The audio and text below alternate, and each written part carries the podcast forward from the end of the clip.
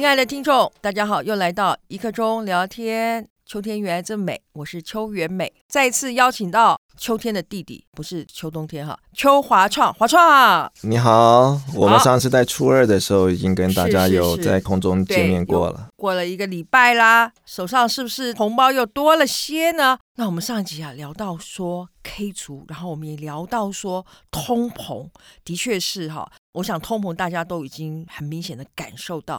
那我们是不是在通膨这样的一个大环境里头，来引导大家应该要有什么样的正确的理财观念，让在通膨中呢，我们仍然还可以存一点点小钱呢？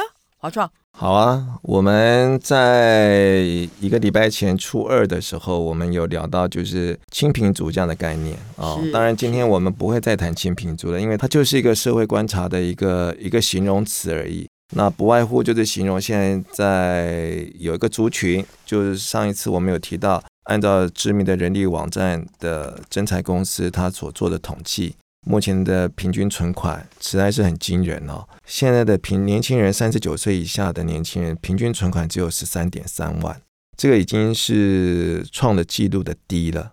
今天我们这一集因为要谈理财啊，所以我觉得真的是一个很有趣，因为它平均十三点三万里面呢。它其实按照它的统计的结果，实际上是三分天下。什么叫三分天下？有三十六点一的人呢是属于收支平衡的，也就是说三十几趴，这比重还蛮高的。对，三十六 percent 收支平衡哈。对，哎，这就看正面的人跟这个反面的人怎么看哈。嗯，收支平衡，你也可以说，哎，还不错哎，三十六趴的人都没有亏到钱，对，都没有亏到钱。对对对，就是说，哎。都还算收支平衡，这是乐观一点、正面一点看。但是你也有个反面看说，说啊，有三十六趴的人都没有存到钱呢，是啊、哦，他的收入怎么都刚好花的差不多啊？所以三十六 percent 有多少人是属于收入大于支出呢？只有二十九 percent，好，但是也接近三分之一。那剩下的三十四 percent 呢？很可怕，财务赤字。也就是说呢，它的支出比例呢是大于收入的，而这个三十四点八呢，事实上是高于过去几年的三十三点八跟三十二点二，所以大家回过头来看才会说，哎呀，那现在年轻人的理财呢，真的是口袋很有限，那只有二十九 percent 的人是收入大于的。过去这样的议题呢，在很多的财经媒体都有提过，那当然现在很多线上的这个收音的理财节目也会提。但是好像都似乎是提已经有在股票开户的人哦。但是相对而言，现在呃，假设啊，假设今天我们的听众朋友有股票已经开户的，那也有还没有开户的啊，他属于就是我们刚刚讲年轻族群里面三十九岁以下、四十岁以下。那接下来他要怎么理财？那我这边提出我这个从业三十几年的一个观察。那刚刚主持人又提了一下，呃，我的背景是在呃，我上班第一天我就在做投资的工作，啊，已经三十几年了。我在民间，在台湾民间的工作刚好都很幸运，都在所谓的首富的集团，台湾首富的集团。我第一个工作国泰，在国泰，当时的首富叫蔡万林，啊，他是我老板。嗯，那我在里边就是证券证券投资部门，一待就待了十年。好，在中间也很高兴、很幸运，就有机会到政府的补助，还有公司的补助，得到美国去念个硕士啊，企管硕士，然后也有到华尔街，还有欧洲去做实习啊，所以很重要的一开始的这第一个工作，呃，从大约二十四岁到三十三岁，就很重要的这个十年的就经历很完整的台湾国内的这个投资环境，以及在当时台湾机。英卡吧，好，就是台湾游资很充分，是钱太多的游资情况下，要如何如何去把钱导引到海外投资，所以这个部分也是我们当时的主要的工作。那另外就是第二个，就是呃，我在高雄的陈家，那这个财经媒体呢曾经写说，这个高雄陈家。就是陈天茂议长的家族算南台湾首富。嗯，那另外第三个是也是财经媒体的呃名嘴曾经说过，真正拥有台湾最大地主的洪泰林家，它有华纳威秀、群益证券、安泰银行、宏泰人寿等等，还有华华华纳威秀，还有包含后来我这几年我在关谷的基金公司，是。还有寿险公司，我担任总经理。对，还有中间有长七八年时间，我是外商公司的投资长。投资长。是。最近这三年我又在学界，好，嗯、所以我想产官学的这个观察来讲的话，我们邱家都很会跨界，斜杠，对，斜杠，对对对。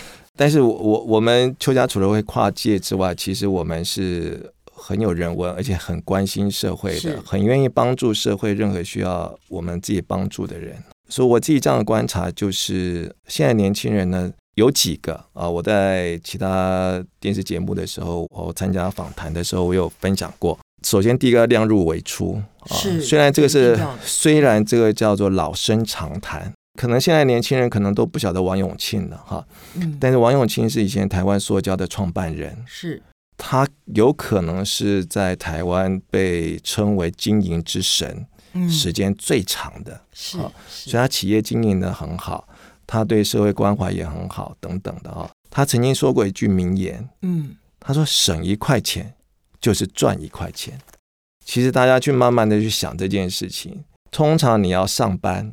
上班族你要去上班可以才赚到钱，你要做生意的人呢？假设你的净利率是十个 percent，嗯，你可能要卖一千块才可以赚到一百块，是，你要赚一百块才可以赚到十块，嗯，可是如果你一次省下来一百块，你就等于是你多卖一千块才可以赚到一百块，嗯，你可以有两个选择，你如果要存钱，假设你是业务人员，你要存一千块的话，你要去多拼一万块的业绩呢？然后赚到一千块，还是说呢？你省下了八杯咖啡或七杯咖啡，然后一杯一百五十块，假设星巴克啊，嗯，某巴克咖啡，好，你两个礼拜你不用每天喝啊，然后你这样子省下来的话，你就可以省掉一千块。那我就想到抽烟的人也是这种概念，对不对？对，好，对不对？抽烟又花钱又伤身。对吧？对，因为因为我们家又没有人抽烟，好，所以所以就比较没有小孩。但是这个提醒很好，所以抽烟的，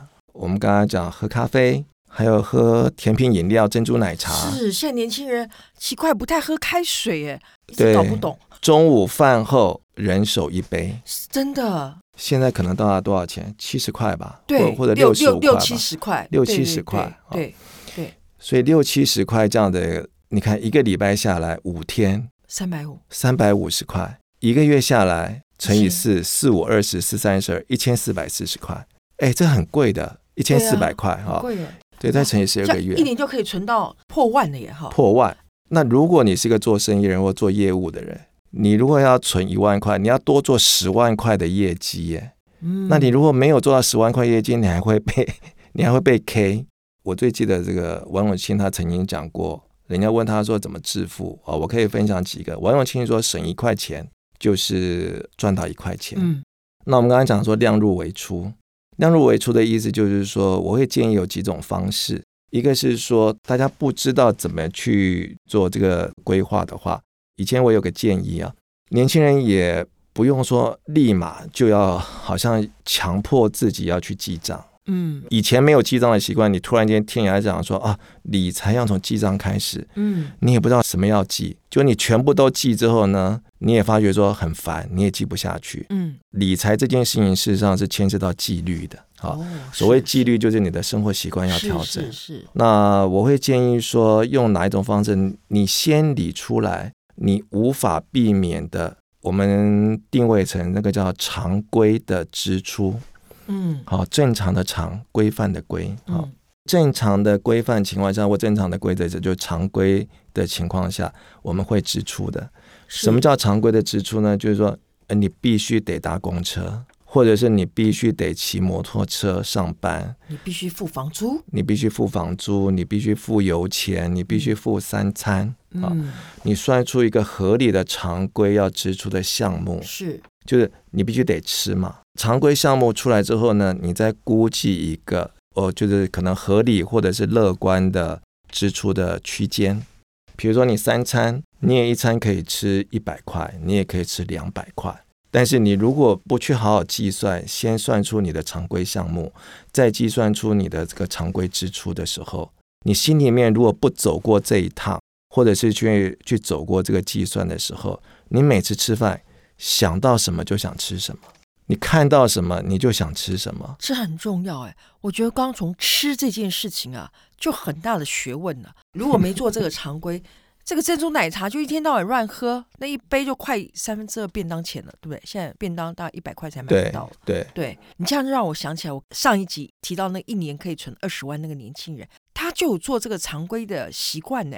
因为他曾经跟我分享过，说他一餐要多少钱，然后他会告诉我说。我晚餐只能控制在七十块，我心里想啊，在台北七十块怎么吃？他说我找得到很多那种小店，黑白切，我还可以吃到黑白切。对，然后他怎么配搭？所以像想想，他可以这样存，的确是因为他有很好的习惯，对吧？对生活习惯。对。哦，所以这很重要。对，我觉得主持人补充的非常好。我刚刚可能是基于专业的关系，所以我讲个说理财要有纪律哈。对。啊，纪律是专业的术语。哦，就是你的进出啊、停损啊、这个这个部位啊、percentage 啊，要有纪律。对，哎，可是刚刚从主持人这个更社会的角度来讲的话，这就是一个习惯。对，真的。所以好的习惯跟不好的习惯，那搭配就是刚刚我们所讲的，你要是把常规项目出来之后，然后给自己一个合理的支出的规划。嗯，比如说你觉得每一餐都吃八十五块，别人都一百，你吃八十五，你太省。在计划里面，你也不需要每天吃八十五，嗯，你也可以是一个礼拜有三餐八十五，然后偶尔搭配一些一百二，哦，是，所以你也顾及了你自己的支出，也顾及了你不会有很强大的这个社会剥夺感。对，那我再补充啊，这样想到我又想到那个年轻人啊，他这么的有规划，然后自己存钱。我在办那个慈善音乐会的时候，他竟然还可以跟我买一张一千块的票，我超级感动，很难得，非常的难得哎，所以呢。哎，亲爱的朋友们，当你在这个通膨或理财过程当中，其实你只要听到今天华创他提到的，你的生活习惯，你有常规的支出，哎，一样好像也可以做爱心呢。对，就是这些帮助了自己啊，也帮助了家庭。对，从自己的生活作息这边开始，就不会觉得理财是一个很遥远的事情。是是是，所以呢，勿以善小而不为，对对对对，勿以恶小而为之。对，然后勿以呢，这个平常很稀松的好习惯而不为。